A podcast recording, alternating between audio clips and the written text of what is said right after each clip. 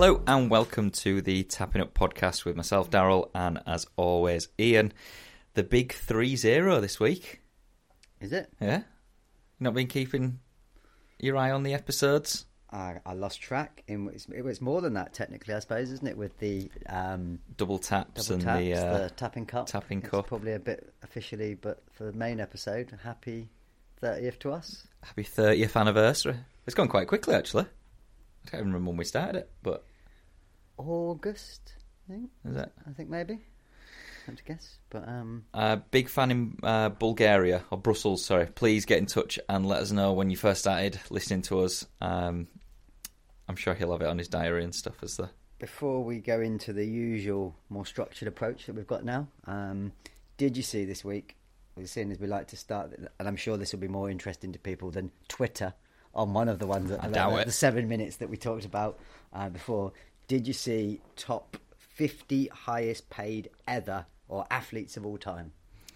no. So this list came out in terms of, um, as it sounds, top 50 athletes, surprisingly, athletes of all time. But what it had done to make it um, m- allow comparison purposes is it had inflation adjusted earnings. So for old or older sportsmen of different eras, it had accounted for that into the factors. So before we get into this, because you like to ask this question a lot, what constitutes highest earners? So is it outside earnings? Is it just in the sport? Is it sponsors? No idea whatsoever. Uh, apart from what led me onto this was that I saw on some sites about Conor making this. Now, McGregor. pure- McGregor, uh, purely based on the figures that Conor hits, it must be all earnings across outside of sports as well. So I'm guessing sponsorship and things like that because Conor alone is an eye-watering, staggering figure. Um, and then um, we can come on. I was going to ask you. Conor hits at 33, number 33, 615 million dollars. Is that with um, is it proper twelve that he sold? That's right. and I think that the rumours were of 600, uh, which must be wrong, 600 million dollars or so that he made from that, which means he's only ever made 15 million in other areas, which is complete nonsense. So well, you don't know. immediately, With, with what Dana pays, you don't know. you, you don't know, and of course the accuracy of this. Uh, this is on the website Sportico, so the business of sport. Uh, so again, this could be complete nonsense, but I thought for a purely comparison purposes and a bit of a chat and a bit of a, a jumping point of, of uh, a, a chat, there was a few I was going to pick out. So Conor was on there at, at number thirty-three. Um, one that I was simply staggered to see, I have to be honest. Number 25, $675 million, Valentino Rossi, driving a motorbike. Mind blowing. The most famous MotoGP. Definitely. Yeah. And by a million miles. I mean, name me another one. Uh, Michael Carl something. Wasn't Michael there a- Schumacher's brother. Um, but so agreed. But that I, I had no idea that you could make that kind of money, uh, or even being the best of the best at that. Um, Neymar hits at number seventeen, eight hundred and fifty-five million dollars. Uh, Sixteen, Mike Tyson, eight hundred and seventy-five million dollars. Um, you then get a couple that just uh, t- Beckham hits 12, 1.28 billion. Schumacher, which shocked me, at 1.31 billion. Has anyone even seen him for about 10 years? Because of his injury. Yeah, but I suppose if it's taken into account inflation, F1 drivers get a shit ton. And uh, there'll be loads of other sponsorships as well. As you said, Schumacher's probably arguably the most famous F1 driver of all time. Yeah, him and maybe um, so famous I can't remember Brazilian that died, Ayrton Senna. Yeah, him and Ayrton was gonna say Senna. the- in terms of film, fame, yeah. I think um, I'd agree with you. Schumacher's the best, probably the statistically. But can you give me the top five? Anyone have a quick interest at the top five? Um, at least, get- not don't even just give five names in no order. I won't hold you to the official ranking of the order, but so if I don't get it right, then uh, you're not going to just end the podcast and storm out or all like that. um, Tiger Woods is up there. Number two, two point five billion dollars. Michael Jordan is definitely number one. Number one, three point three billion dollars. which is ridiculous. But again, that's Uh, I'll take a bet with you now. There's not a chance you'd get three and four. I wouldn't even got a three and four. but I'll get five. Yeah, potentially. Ooh, it's not a footballer. No, it can't be a football. It can't be Number Messi. Is, try again. Ronaldo. Ronaldo. One point be Ron- eight billion apparently at number five. From what? From like his stupid adverts must and be sponsored. shite. Messi, just for clarity, is seven one point four eight billion, separated by LeBron James. But three and four, I'll be honest, you could give me a million guesses, and I don't think I would have got them. Uh, I'm definitely I'll even not, tell you the not just sport and that comfort. Golf. googling this now. Golf, both golf. Uh, When you say golf, they are both famous names, certainly miles out of your era. so it's not Rahm or anyone like that. No, Not Mac. No, Christ, it can't be McIlroy. way older. Both Not, not way older. Mickelson. Mickelson is at top number ten at one point three six billion, which is crazy. Old But- golfers. Happy Gilmore. One has a, a, a an event I think named after him. I mean, they both maybe do, but one particularly is the Something Invitational. Uh, Mr. Open. So I'll put you out of your misery. Number three, Arnold Palmer, one point seven billion. He turned pro in 1954. Oh, right, yeah. Right up my street Um, when I was young. says retired 2006. I don't think he played for 50 years. I'm already guessing, but maybe. And number four, Jack Nicklaus. It's 1.63 billion. Played from 1961 to 2005. Would probably earned more money. I, I bet you there'll be a lot more golfers on that list in 10 to 15 years' time because of all that's happened The with. LIV thing. Yeah, yeah, you're probably absolutely. right. But um, yeah, I just sorry, we've gone slightly down a rabbit hole. But I just thought that was three golfers in the top five. It's not anywhere near the, one of the most popular sports, is it? It's just a lot of money in it. And I, I, I'll be honest, I'm more surprised that there isn't more F1 drivers. I thought Hamilton would be up there. Hamilton is 19 in the list. So he's the next highest after Schumacher. Is Senna fair. up there? Senna doesn't make the list. The only other one, which it says F1 or it's got a driving bike, but I don't think I've ever heard of him, so it might be wrong. Jeff Gordon. Now, is he in maybe a NASCAR? They've got a racing car bike. Ah, wonder, I know his that- brother Flash. So I've got no idea who he is. Um, the only one that I did think might have been higher comes in at number, uh, but both could have been higher. And my eight is Mayweather, 1.41 billion. Yeah. Nine Federer, 1.38 billion. Which again, both probably about right. What on earth is going on outside? Uh, Just on protest. a separate note, yeah, seems protest to be about too much money being made in sport outside with people beeping their horns. people trying to um, get onto the uh, tapping up podcast. That is fucking horrendous. What is it? Couple of clowns driving down the Bellends. street, I think. But, Yeah. um, Anyway, back to uh, the main event. We went to the greatest event known to man this past weekend, didn't we?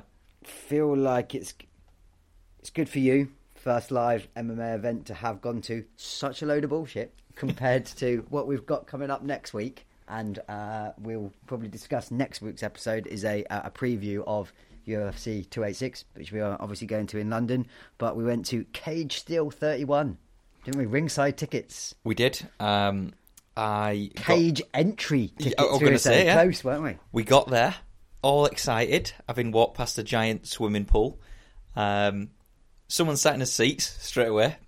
Some young kids Had to turf some local Donny uh, cunts out, didn't we? Get out of our seats, and they just moved without even questioning it, which tells me they weren't even Um, no, remotely. on I think they turned around and said, "Oh, I think we're on the table next to us," and then they just walked off. Quite clearly, not a VIP And guest. it became obvious later, didn't they, that they were supporting one of the fighters. They're just mates of one of the fighters uh, in the event. but Um, couldn't afford the ticket, so get them out. They're not having our VIP chicken and chips. Ridiculous. Um, we did check out the vegetarian option because it said there were a vegetarian option. It was indeed just chips. Chips. Yeah, just chips. Chips and mayo. Chi- oh, yeah, sorry. Oh, chips and mayo. coleslaw. Oh, Sorry, coleslaw. you forget about the coleslaw. And don't they were do, like don't a- do a disservice. the biggest tub of tomato sauce I've ever seen in my life. Um, We had Doncaster's own Dana White Yeah. in his £70 ASOS suit, which, Which- you looked at. We've actually put a video on our Twitter page if you want to see him. Um, tried to give him some free publicity and, and tag Caged Steel into our Twitter account. Ignored it, didn't they? Uh, and looked Ignorant like he'd stolen his shoes from the local um, Bowling bowling arena. But yeah, and um, I think the funniest thing is the suit that we were wearing was actually the same suit that we were wearing in the previous event, and I think it's from ASOS, and it costs about eighty quid. So, but yeah, all in all, interesting night. Um, fighting wasn't of the best standard, but that's to be expected. The Leeds lad, who we did a little bit of a talk on last week, walked into the ring. Was there for about. You're getting a bit carried away, weren't you? Excited in terms of he's going to do it. Leeds started chanting, Leeds, Leeds, Leeds are walking in. I'm still shaking my head to you again. Don't fuck with Dagestanis. They are one of the most hardened race of people you'll ever see. How long did the fight go? Forty seconds. He's got sm- absolutely smashed. The most funny thing is, we were both joking about was he going to do what we'll technically call a, a Kamayev, which is launch himself across the ring in the first second and take him down. Out of the blue, the Dagestani kid was, was trading with him, wasn't he? Yeah. Uh, Which- Dagestan via Sheffield, which is, is is a bizarre path to tread into professional fighting. But Oh, we're um, interested. Absolutely smashed him, didn't he? Yeah, and he came out, didn't he? I was giving him the lead salute, which he completely ignored. I was going, Leeds, Leeds. Yeah, no interest in it whatsoever. As he walks out, I do the same again. He looks at me as if I'm some on the bottom of his shoe and just goes, cheers, and then just walks off.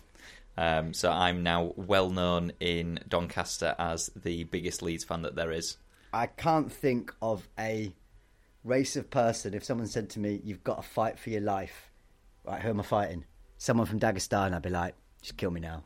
I'm just. I'm going to lose." That they are. It, it's it, made the point last week. I feel it's worth making again. But look at. I mean, for the size of the country in terms of its population, look how many top level MMA fighters are from there. They, they ha- it's the pop, the, the percentage, as it were, compared to their population, is ridiculous. They are a different level. We're not including that on my predictions, are we? Because No, I was gonna say, I- did- I mean, feel it, like- it went exactly the way we suspected it would. Once you said you gave him the kiss of death by saying that he was going to win, but um, I, I I think the biggest annoyance for me about the entire event, and one thing that I'd change if if um, Donny Dana White is listening, is the fact that they said, "Here's the the main event of the evening," which was indeed the Leeds uh, lad who was coming in, and he'd apparently taken the fight on short notice.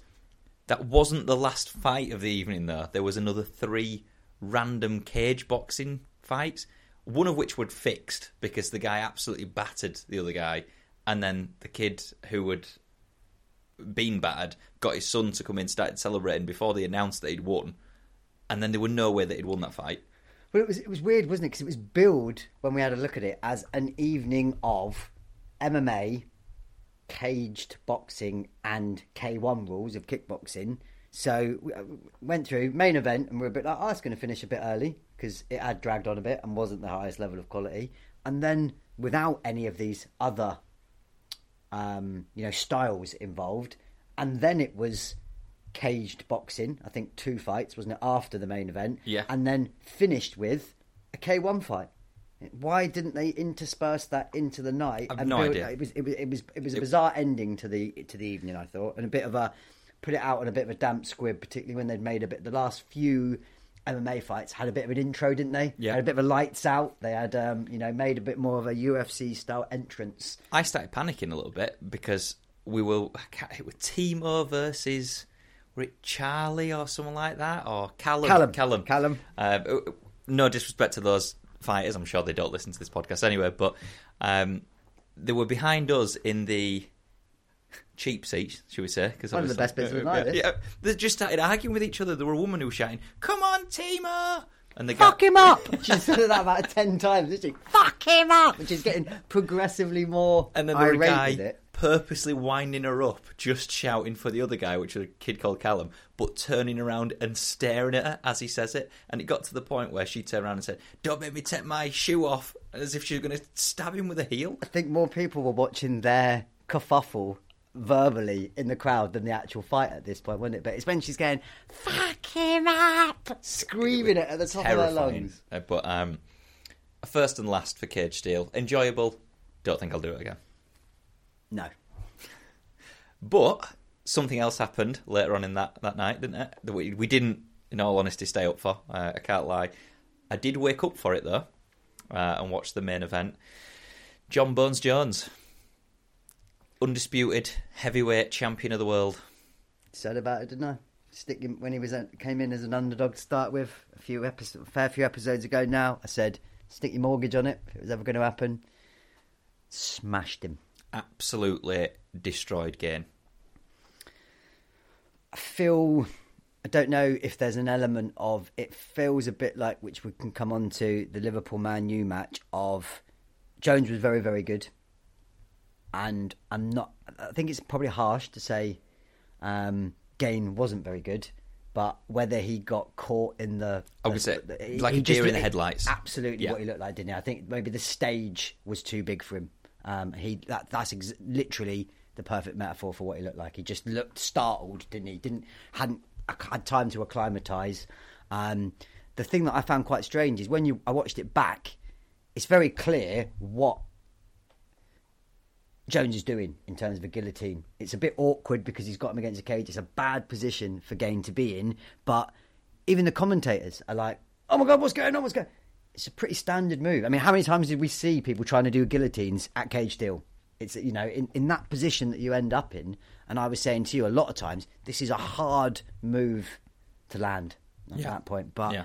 um, it didn't look like a more orthodox guillotine, and I think even the commentators were kind of like, "What's he doing? What's he doing?" tapped, and yeah. as you say, I mean, it was a quick tap, but when you rewatched it, that was deep, I'm going to say uh, twisted neck. a, a, maybe a quick tap, but he's not getting out of it. There's, there's absolutely no way to get out of it once it's in that deep. Um, there were no question about He's it. up against the cage, like, folded in Yeah. half as well. It's an awful position to end up in with a man of Jon Jones's caliber on top of you wrestling. Did you see?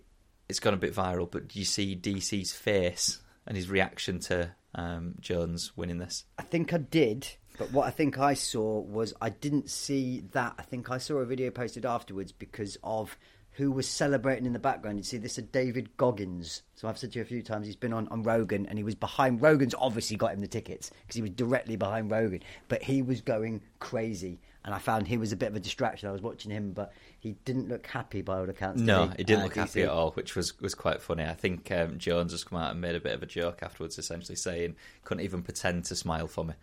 Um, but, But doesn't that, in some ways, if you're DC and you've got bested by Jones, doesn't that actually reinforce that you lost to the best?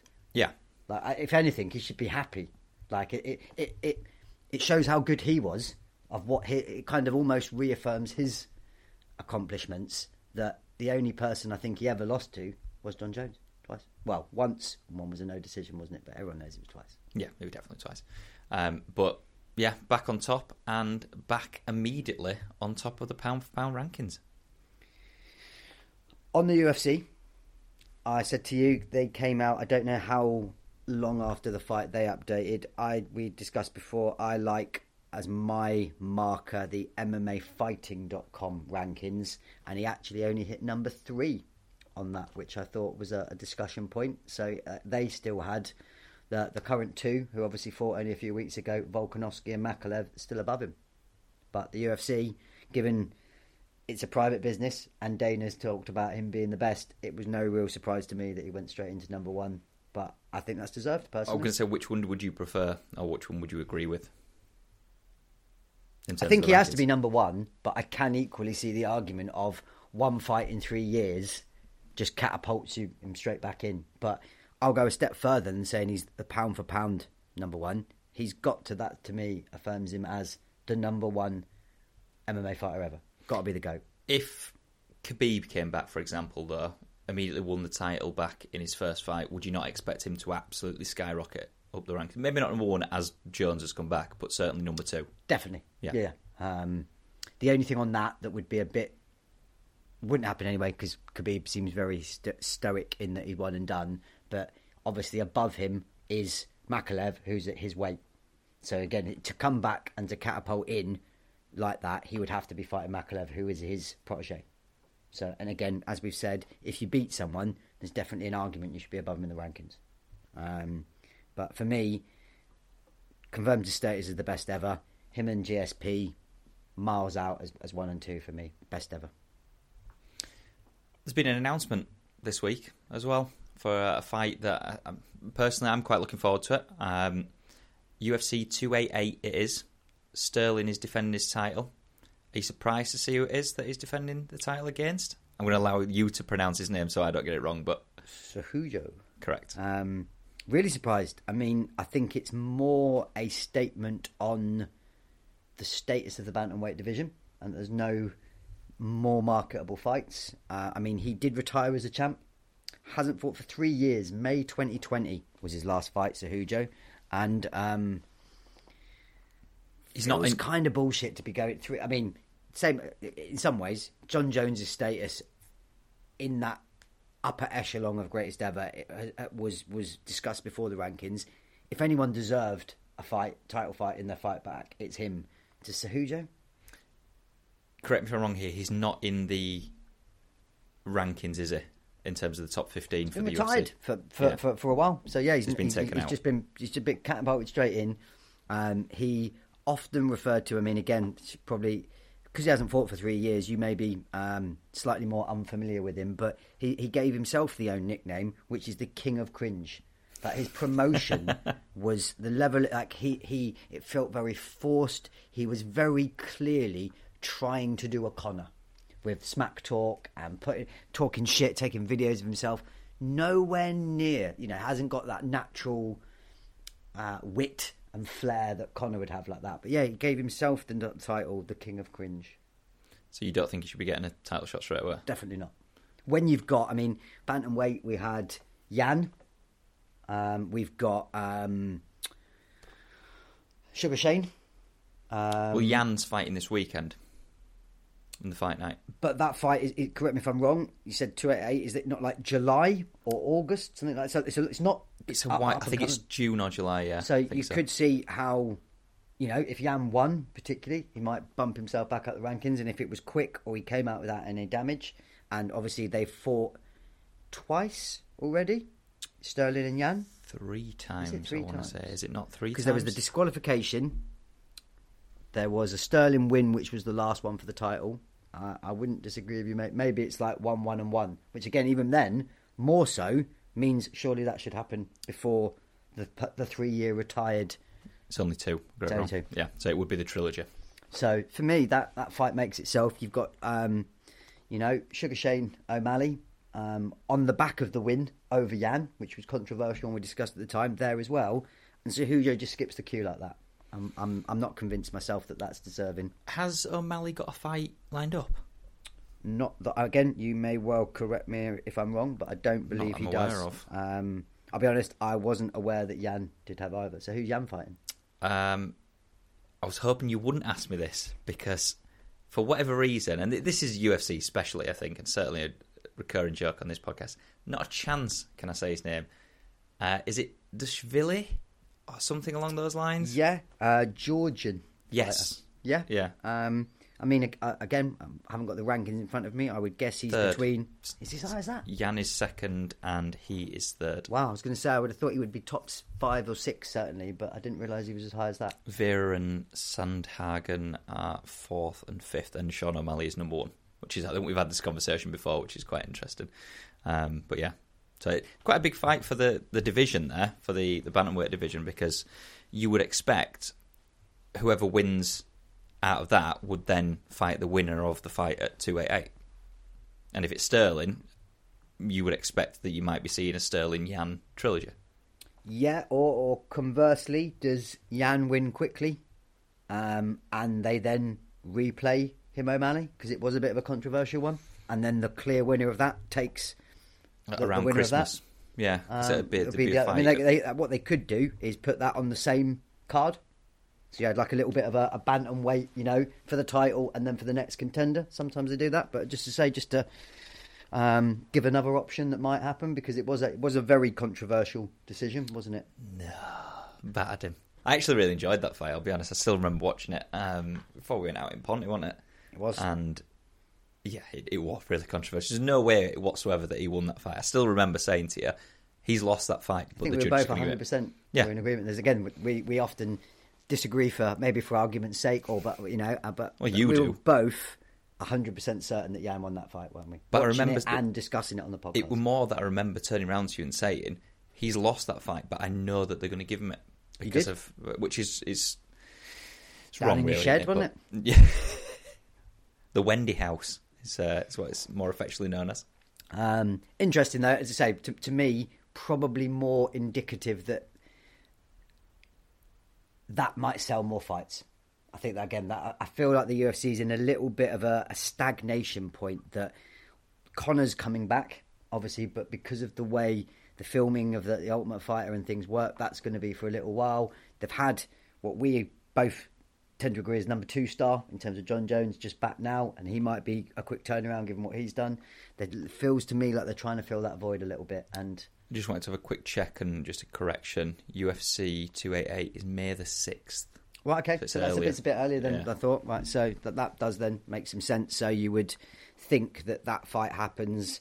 Maybe Sugar Shane's already got the winner. Yeah, and there's no chance whatsoever that the undercard is going to include any fight like that because they've already got. I think we said, I think we were talking about earlier on. It's uh, Dariush and Oliveira's Oliveira. on that. Came together quite quickly that card though, in Yeah, terms of they has announced it pretty quickly, and I, I The full you card's here, mentioned yeah. me about it, and before you know it, they announced it, and there seemed to be a full card. So um, it seemed to be pulled together quite quickly. I mean, from the tone of your text, would I be right in saying you were surprised that Dariush was getting Oliveira? Yeah, um, and why?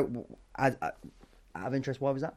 I just I've seen that he's won quite a few fights recently, and he seems to be on a roll. But I don't know. It feels like this might be Oliveira going down and Dariush going up, and sort of a passing and an exchange at this point in time. And it, it feels like a lot of people write off Oliveira when he gets these fights. Um, again, correct me if I'm wrong here, but yeah, I, I would have expected maybe another fight for Oliveira. Dariush is, is almost a bit reminiscent for me of, of two people who've worn a very similar path to him in terms of maybe not attracting accolades at the time would be one Khabib and two Usman. What the- just before we get where's what's um, Poirier doing at the moment? Has he got a fight lined up? Because he seems to be sort of in the ether. He's, I don't think he has. He, he's been chirping about a bit. I mean, I think I suspect that he might be trying to line up the winner of McGregor Chandler because obviously he's got history with both of them. Um, he's quite a big star in terms of selling. I'm sure he'll be hoping Conor wins so that he can have number three with Conor. And of course, Conor would probably want a bit of revenge after the leg breaker as well. Has he fought? I'm sure he has. Has he fought Gaethje? Yes, beat Gaethje, I believe. Okay. Poirier. I was going to say because that obviously Gaethje and uh, Fiziev are next week, aren't they? Yeah. In the same division, so I'm wondering whether that might be a potential next fight for him if he takes the winner of that, and then obviously whatever's happening with Islam um, and the next fight. Yeah, I think. I mean, the winner of that surely gets Islam again. So Oliver, Unless there's a gets, Volkanovski his- rematch. Uh, yes, unless there's that. Uh, but I think Volkanovski even said, didn't he, that his next fight was going to be back at one four five. So he's taking on Rodriguez. Rodriguez, who got the interim at the same event. So I think Makalev probably waits out for that winner. Would be my suspicion. So would you be backing Dariush then? He's, he- he's he's a grinder. He's very underrated. Good all round skills, but pr- very wrestling heavy. Um, very much again. I haven't got his record in front of me, but I'm sure a lot of his wins were originally decision. Again, Twenty-two in four, one draw. but he, he was very. He's quite, as you say, he's not a fan favourite. He's not like watching a Gaethje or a Chandler or someone like that who's going to be drawn into a slugfest. To say reminiscent of a very early Usman.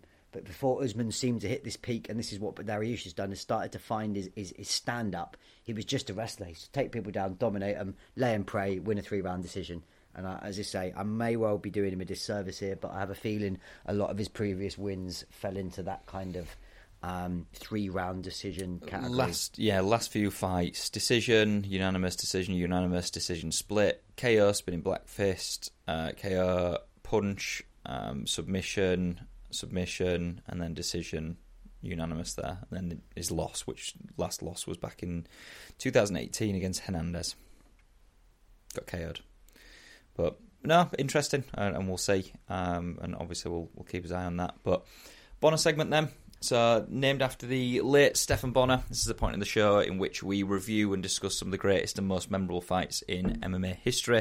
We give the listeners a bit of fun homework. We'll post the fight to watch on our Twitter page for the following week and then run through it. This week, you finally listened to me.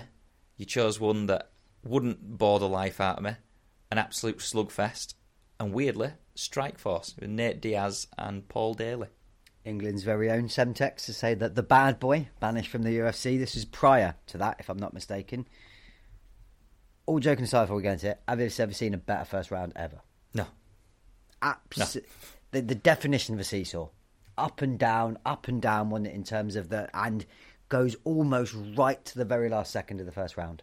Um, testament to Nick Diaz's toughness in terms of what he weathered. Paul Daly had one of the fiercest left hooks ever. Like the Mike Tyson. Just realised I've said Nate Diaz.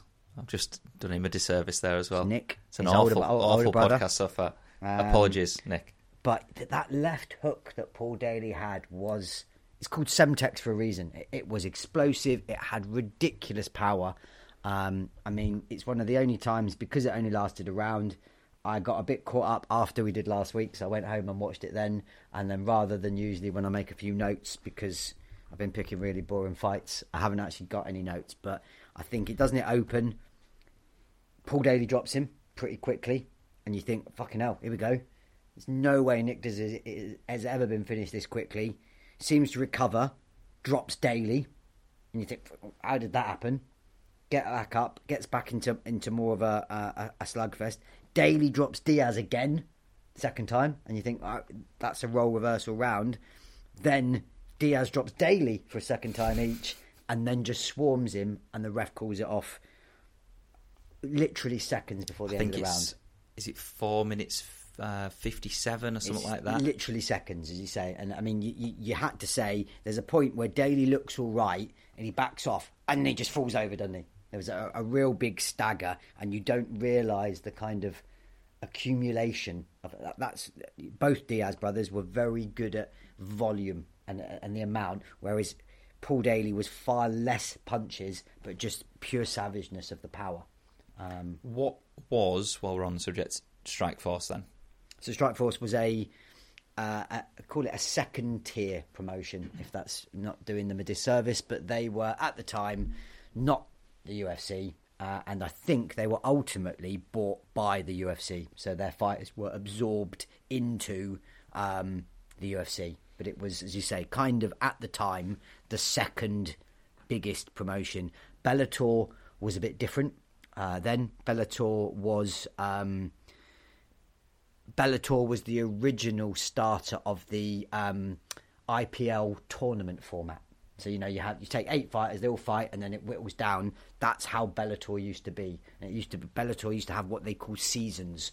So rather than events, it was season one, and it would be you know quarterfinals, semi-final, then one, and then they moved on to seasons. That was then bought by somebody else, and they evolved it into more copying the UFC model. But yeah, Strikeforce was a a smaller promotion based out of California. I Did believe. it just get absorbed into UFC eventually? Yeah, so the, the, the, um, what I believe they, they did is they might have had.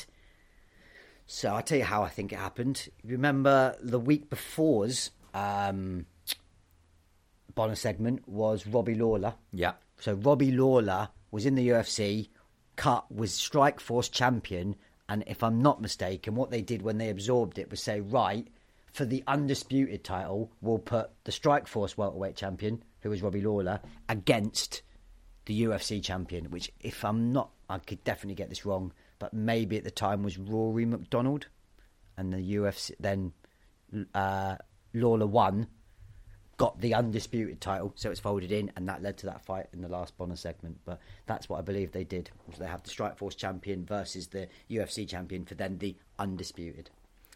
Got another one for us next week? So next week, bit more of a recent one. I thought this, uh, and again, I think actually this may have happened during our time filming the podcast, if I'm not mistaken. Uh, so I was going to go for Teixeira versus Prochazka for the UFC light heavyweight title, two seven five. I don't think this did happen, or I think Teixeira Prochazka 2 might have happened. Was there a second one? There wa- um, no, because it fell away, didn't it? Yeah, so that was the one that was supposed to happen because this I don't think this took place. If Uh, it, didn't happen, it was definitely early, just before we started. Because I'm sure I remember in one of the very early ones talking about it. But I, I'll be honest, I haven't got it here again. I might be wrong, and we think we don't even know when we started this, do we?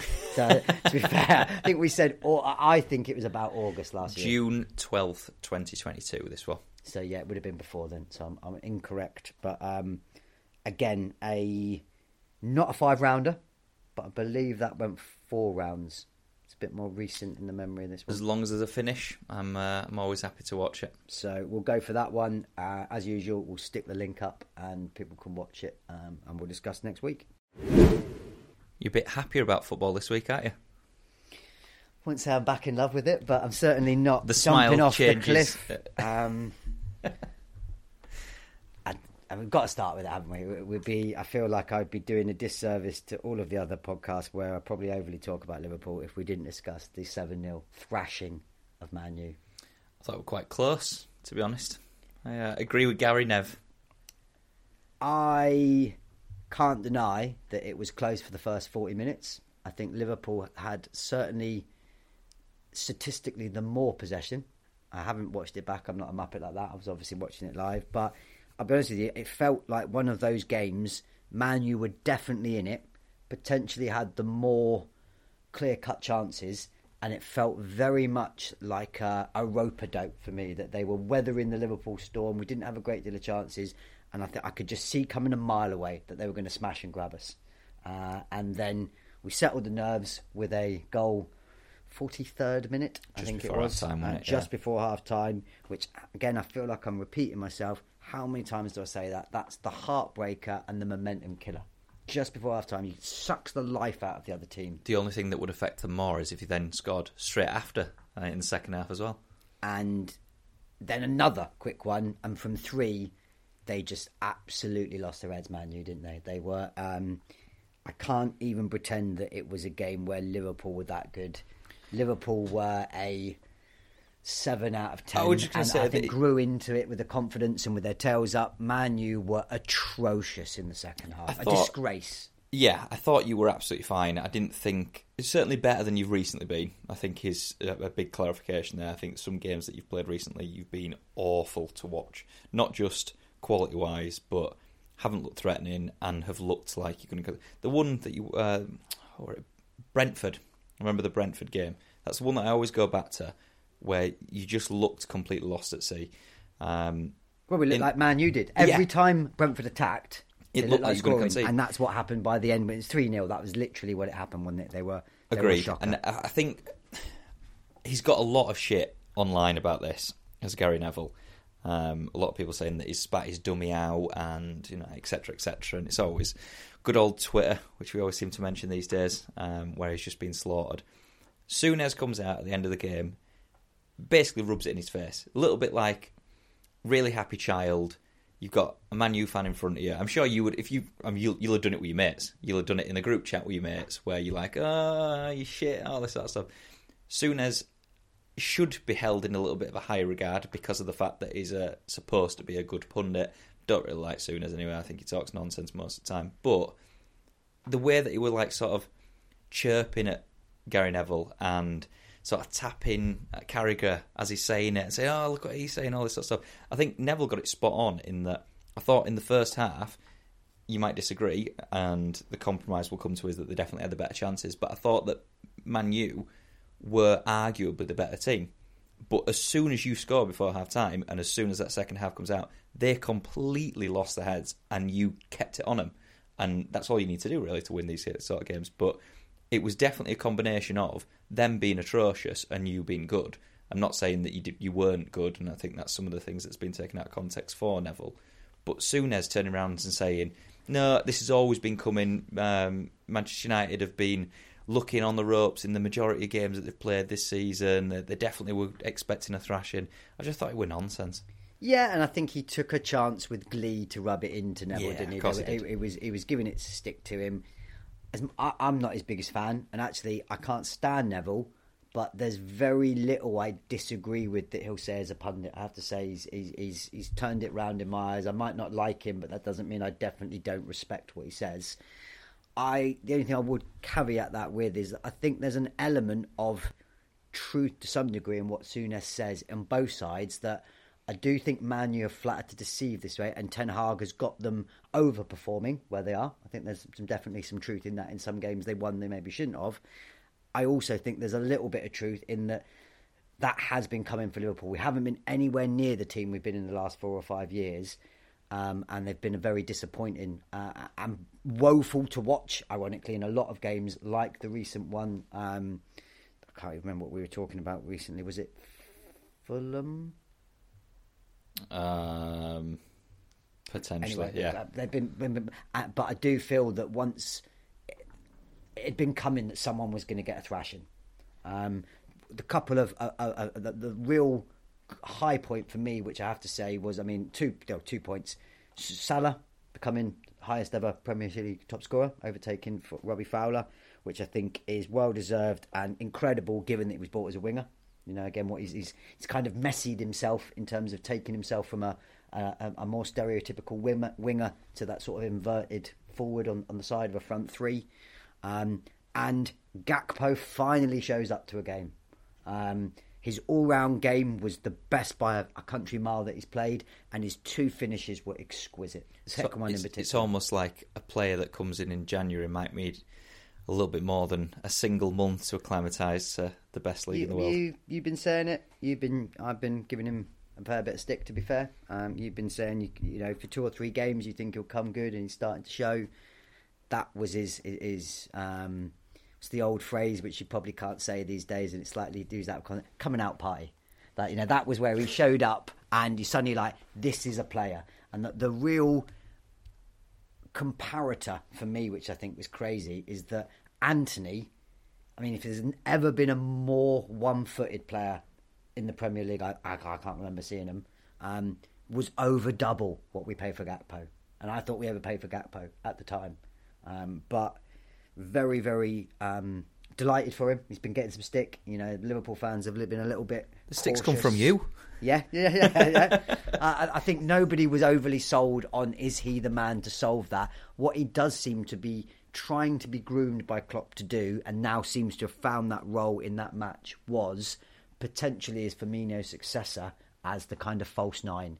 Because he, he's, he's a big lad, isn't he? He's, Well, he's, he's good at that, is Klopp. He's quite a good groomer. He's uh, he, he's six four, I believe. So he's a massive unit.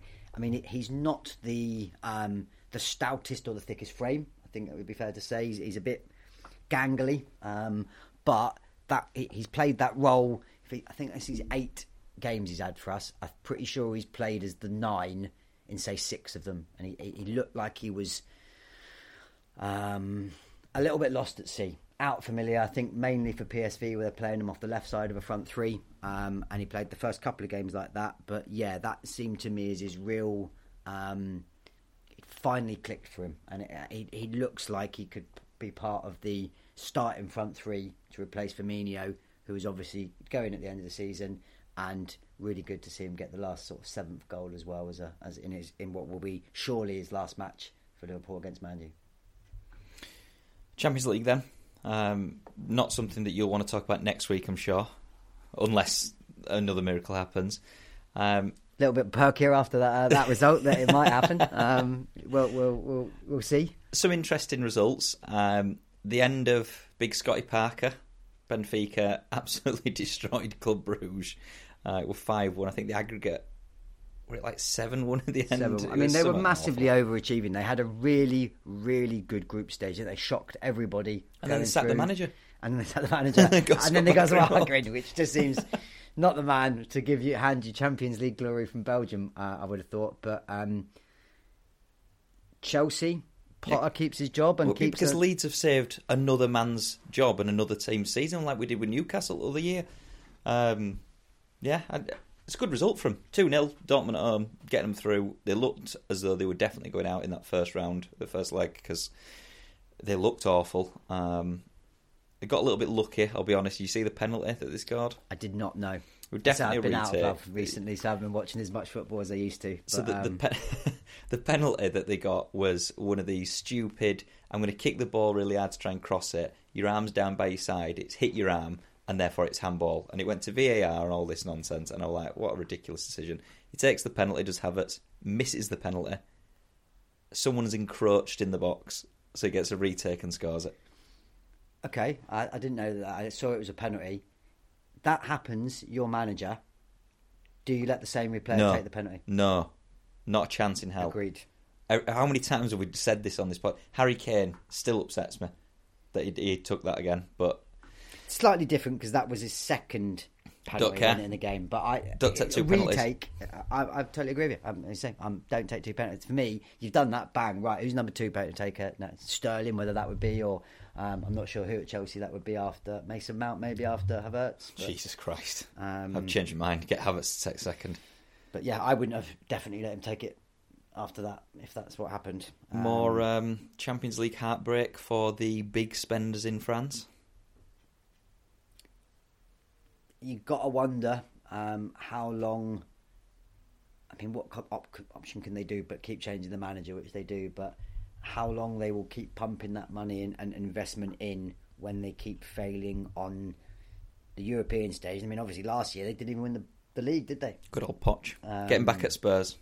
I mean, what? A, how Spursy can you possibly be? Then we're going to have a manager who's. I mean, it, it, it's like if Liverpool suddenly we, we talked about suddenly go on a right. Let's fire Klopp. It's been our best manager for hundred years. Fire him.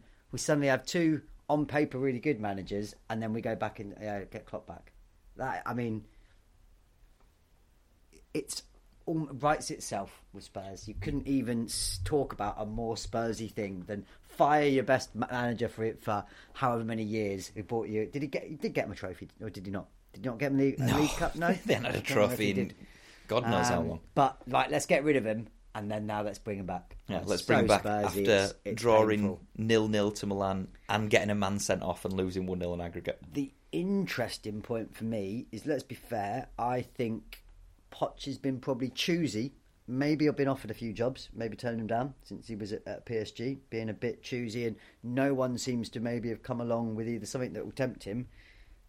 Is I'd said to you, the rumours are that uh, Don Carlo might be given the boot from Real in the summer, and I did read that Real are now considering Poch. No, No, no, not a chance in hell.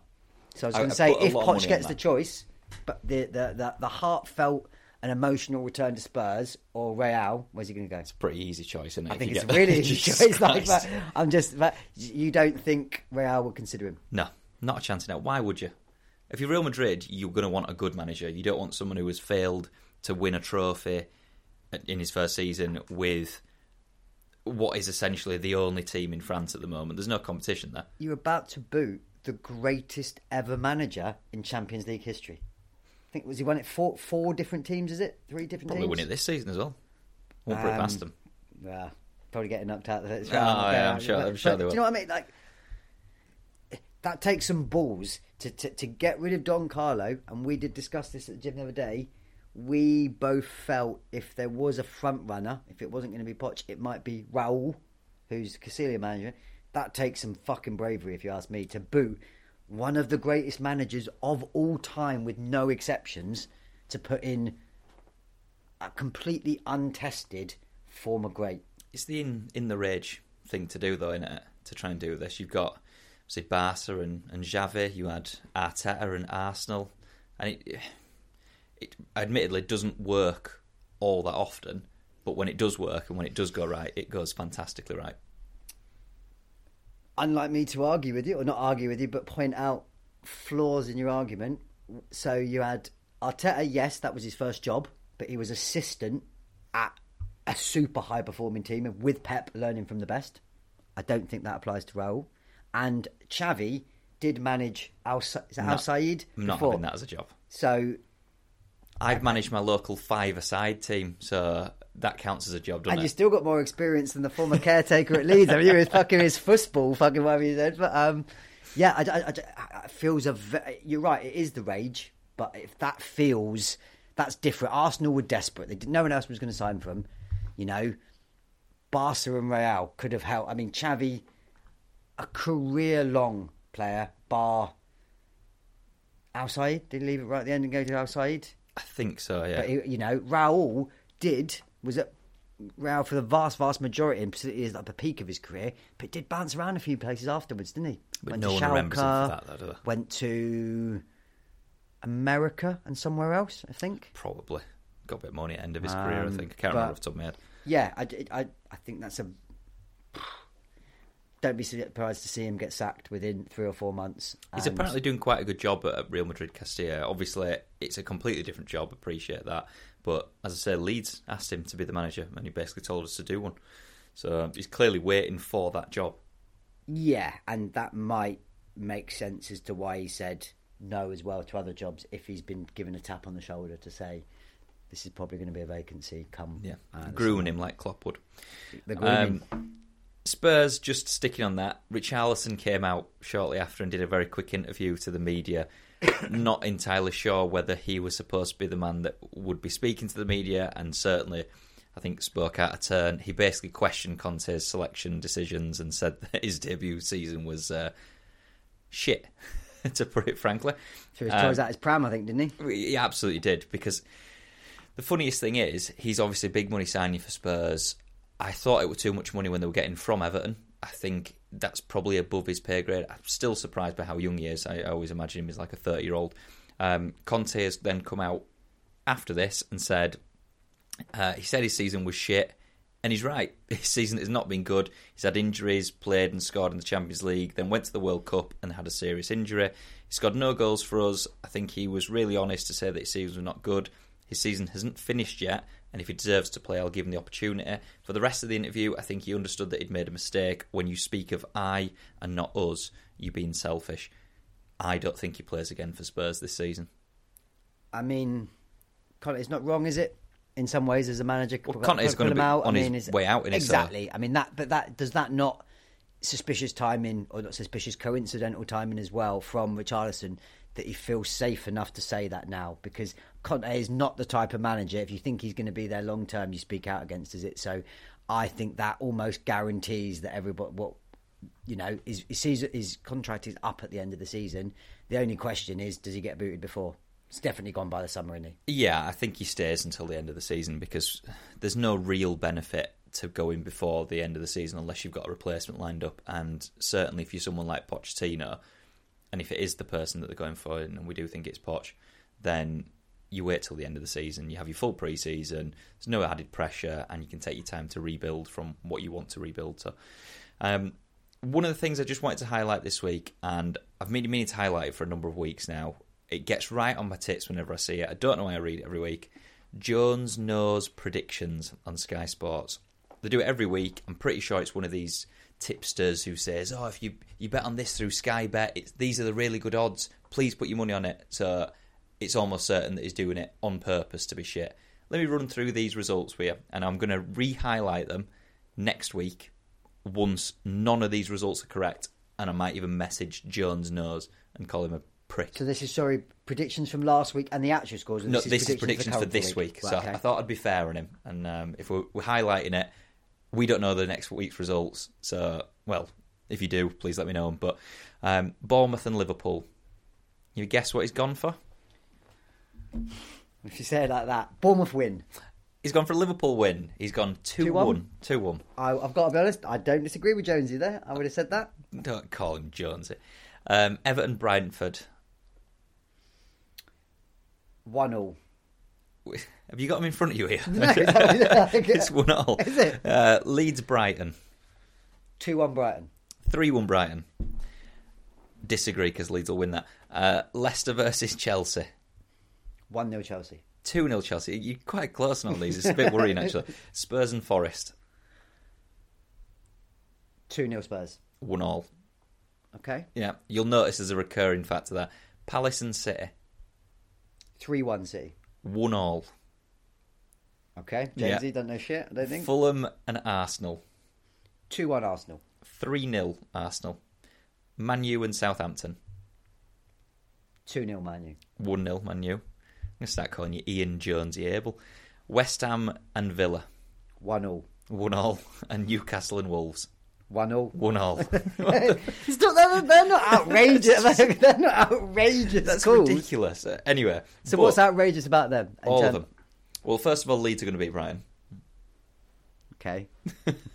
Secondly, Says the man who said like we'll probably get humbled. yeah, we'll probably get knackered. Secondly, Man City are not drawing against Palace. Palace Yeah, are being I horrendous Definitely form. disowned. That that's the one that jumps out as what's going on here. But Man City do have a Rickenham, don't they?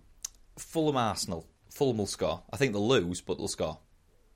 Yeah. I, I, point we were talking about earlier in the week. Aren't they like the most efficient team in terms of goals in the Premier Yes, League? in so they've got the least expected goals, and I think they're up there for most conce- or expected goals conceded, or something like that, which is really weird um, because obviously they're, they're well above the pay grade at the moment. Um, Spurs and Forest. You can see Forest going to Spurs and getting a one-all draw. You're not expecting a reaction I mean, after midweek. he's just making the point about Spurs being Spurs. It seems to me, but I We're just predicting Spurs- one all for I think everything. Spurs win that probably not Yeah. comfortably, but by a goal or two. Yeah. The point being, I'm going to highlight all these next week, and I would be shocked if he's got more than one right. I'm going to say more than two, Wh- but when we say right, what we say is in the result or the type, the exact score. the exact score. And is that what he's predicting in terms of saying bet on this? Because Yes. well, that's ridiculous. I mean, again, if you take the essence of what he's saying, so you maybe did a cu- accumulator, which I think is silly anyway, but on who was to win or the result, not necessarily the score, as we just showed Well, on your call, I wouldn't disagree with. Maybe Spurs and Man City are the two that I would disagree with. Apart if you put a that, I- fiver on all those results, you probably win about 15 grand. way more than that, but, and you. Unless you cashed out a little bit earlier. Well done, Curtis. How's that one feel? Still, still stinging. It's going to be highlighted every week. Uh, last bit on football then. So we discussed last week about time wasting. Um, FIFA has come out and said that they want World Cup style timekeeping to be adopted globally next season. So 100 minute games should become more routine in domestic leagues. Not every game is 50 minutes per half, but to expect at least 10 minutes uh, of stoppage time if people keep doing what they're doing. Uh, football's international rule making body, IFAB, have also announced plans to increase the effective time being played during matches with five key areas, them being substitutions, player injuries, penalties, and red cards. Uh, VAR and goal celebrations, and that's all used when calculating overall stoppage time rather than just an estimate. Um, do you remember, and I'm going to butcher his name here, Pierluigi Collina, Yes, uh, the most famous referee most famous referee, ever. the scariest looking referee of Looks all time. like the scream for Yeah, um, really does. Um, painting, doesn't he? Um, he has said that he believes that players will stop time wasting once the correct amounts of time are, are applied at the end of the game or during uh, half time. He has also suggested, see what you think of this one, and this I'm, I'm excited to see your face, a baseball mercy rule in football. So, do you know what the baseball mercy rule is? No. So, baseball's mercy rule is used at international tournaments and at some um, sort of college levels in, in the US. Essentially, it ends a game when one team builds. like 7 0 up. Yeah, you, ironically, um, builds a big lead after a certain number of innings. So he said, maybe in the future we consider within the laws of the game that additional time has not to be given at the end of the match if there is a difference of X amount of goals between the team. So not that the game would stop, but if, for example, you're 7 0 up and you get to the 90th minute, they don't add on four minutes added time because it doesn't affect things, unless it's a game in which uh, like a first leg of a, a tournament because obviously every goal counts in that.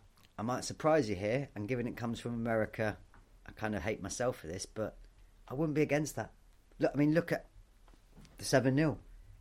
When it gets, not even mercy in terms of added time, just let them at 7 0, just like at 85 minutes, just let them get to finish. It was that woeful. I mean, that just highlights a point that I didn't say at the time, but look at how appalling Fernandes was. Wasn't tracking back I hate that prick. pushing um, the linesman. He just want literally. Mer- that's what it would be like a mercy kill. A wouldn't it? child, he Yeah, like. he, He he was. He was. He was an embarrassment. pathetic. But I'm not. I'll be honest. I'm not horrendously against that. The, I suppose the argument would always be, well, where do you then set? What's the mercy setting? Is it three 0 Well, that's the point, isn't it? So you, you would have to have X amount of goals. I don't think three and four is enough. I think if you you, you got to be talking your fives at least, if not six and seven, because three 0 we've seen ridiculous comebacks in the last minutes of games. I couldn't tell you one off the top of my head. I'm trying to think. I was going to say, have we ever seen a th- come, someone come back from 3 0 in the 90th minute to pull back? Trying to think. What, what was the Spurs obviously. and Leicester one? Was it an equaliser and a winner? Yes, I mean three. I think it seems a fair cut off, but four. I- I, I see your point. I think you got four. Uh, anything more than four, you can't tell me at ninety minutes, even if there's ten minutes added on, someone's going to get five goals or four goals. Yeah, and I, think, the only the only argument against it is goal difference in it, and I think if it's like a relegation threatened team and it's going to go down to goal difference at the end of the season, them saying, well, if you'd have added on another five minutes like there should have been, and we scored one goal, we stay up. So unlikely. Don't get me very good point. But- No, no, very good point, and lines you up for the type of arguments that a team that went down. Whoa! If we hadn't have had the mercy, so and so, I hadn't thought of that. And when you look at it like that, then that's a very compelling argument to not do it. I'm going to argue against myself though, because if you are four or five nil down, are you going to be pushing for another goal, really? Or are you just going to be like, just end this game, get me off this pitch, can't be asked? Depends on the time of season. You make, it's a very good point that you know you are in the relegation zone, 35, 36 games in on goal difference, and if you know you're getting battered three 0 shit, we might you know that in the live league as it shows that that moves you down into the seventh. That that could make a point. So you I, looked I- at Leeds. Leeds went into the relegation zone um, over the weekend and then stayed up above on uh, goal difference in the so. So yeah, I think yeah, I, as much as I was about to say, I quite like that idea. I think that's that's a very compelling reason to not bring it in. Usyk Fury is not happening, is it? We said it's not going to happen. Fury's ducking him. It's just it's it makes me sad at this point because especially when we talk obviously every week about how excited we are for these big fights in UFC and how the best of the best normally fight the best of the best. Boxing just never or hasn't seemed that way in a long, long time. This seems like it should be a really easy fight to make. Um, it's all a squabble over money. Fury says that it's not about money. Clearly is, isn't it? Like, I'm not entirely sure how he can phrase it as not being about the money when he's released this stupid video on Instagram, as we always expected. Did it with AJ saying that um, Usyk and his team are only worth thirty percent, and if he doesn't take it, he can go and fight Daniel Dubois at the Copper Box for a few million dollars. And I think he said, um, well, it's something stupid like, "Every day you take to get back to me, I'll deduct one percent." It's like, ah, I'm I'm just bored of it. You showed me it today. I think there's there's two sides to the argument which you can make, which is if Usyk is about the money, which we don't. We, I think we're both unanimous that he's not. Agreed. He's a warrior, and he, he's not bothered about that. He's more interested in the prestige. Then I definitely see the argument that he'll probably make more money with thirty percent from Fury than he would with ninety percent against Dubois. So if he's about the money, in some ways that makes the point. I said to you, and I very strongly believe, the only way that someone in this stupid era where you releasing bullshit like this on social media to actually flush it out is Usyk immediately comes back and says, "Done. Take your thirty percent. What, what what's the reason you're not going to fight now?" And immediately then, unless Fury says, "Right, okay, it's on, sign it," any other reason then but someone agreeing to the terms he said, it doesn't happen. It's clear that he's ducking him, isn't it? And it's absolutely Fury. Oh, sorry, Usyk has absolutely flushed him out, as in you're just a pussy and you're ducking me. So, I know you disagreed with me earlier that you think that because he's got such a proportion of the the world titles that he shouldn't have to submit to Fury's will, if you like, and take that kind of. Fury's not the person to be dictating what percentage. I think the sensible thing here is to say, done. All right. I'm not that bothered about that. I'll beat you anyway. Um, I'll take it. And then I would almost guarantee Fury still don't go through with it. I understand entirely what you're saying, and as you say, uh, we're quite unanimous in the fact that it's quite clear that Usyk isn't about the money. I think he wants the prestige of being the undisputed heavyweight champion of the world, which who wouldn't in that division? And that's what I would have hoped that Tyson Fury would have been pushed by. But conversely to that, I, cannot, for the life of me, understand anyone who would agree, having been a unified world heavyweight champion of the world, world heavyweight champion of the world, um, why anyone would agree to a 70 30% split against you. It just it wouldn't happen. It, it cannot happen. And it's the prestige that the the title brings. And if we're saying that someone who holds, correct me if I'm wrong here, three titles, I think he holds three of them. Um, he yeah, there's, four? there's four. So I think it was three of the, the four, ring. and it depends if you can include the ring as the is what people would say Um, five. But yeah, I think you're right. But you can't say that someone who is holding all but one of the titles deserves 30% of that split. I appreciate that a lot of people argue that Tyson Fury is the draw. Um, and certainly one of my mates that we're talking to said exactly the same. And on that point, I have the top 10 UK bought pay per views. So just to establish what I mean by that is not necessarily fights that were based in the UK, but fights based anywhere in the world and the specific amount of buys from people in the UK. And what's the question? What are they? Wait, in terms uh, of numbers or or fight? Because if I had to guess, we obviously talked last week about the two biggest selling ever. I would be shocked if they aren't the two biggest bought in the UK. So that would be Pacquiao, Mayweather number one, and Mayweather Conor number two. No. Interestingly. So Floyd Mayweather and Conor McGregor is number one. Uh, is number 10, sorry, with 1 million. Okay, Usyk Chisora is above that didn't see that one coming. with it's 1.059 million. Floyd Mayweather, Mayweather Ricky Hatton is eighth with 1.15 million. Klitschko and David Haye is above that, and that's 1.17. English, English bo- boxing fans, we were invested in Haye at the time. It was a, a very stagnant time for, for heavyweight boxers then. Six is AJ versus Usyk one at Yeah. 1.2. Five is AJ versus Povetkin, which Oh. surprises me. Four is Haye versus Bellew. Uh, three is AJ versus Ruiz two. Two is AJ versus Klitschko, and one, the worst one for me, is AJ versus Joseph Parker. Jesus. Yeah, I wouldn't have got that in it's upsetting. Sundays. Um, but the point that I'm making there is Usyk is top is in the top ten twice there. So he isn't exactly a lack of a draw in And the how UK. many times is Fury in that? Uh, none. So, I mean, you've, that's a good fact-based argument to say that Fury isn't bringing the eyes.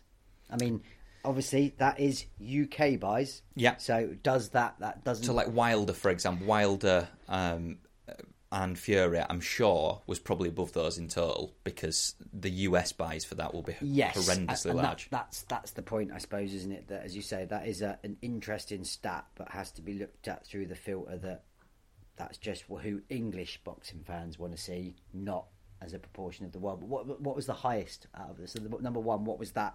1.832 million. Wow.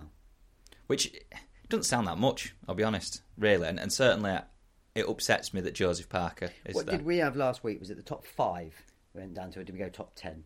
It 'Cause was top I'm sure it was only five like in the world, I point think. something was number one.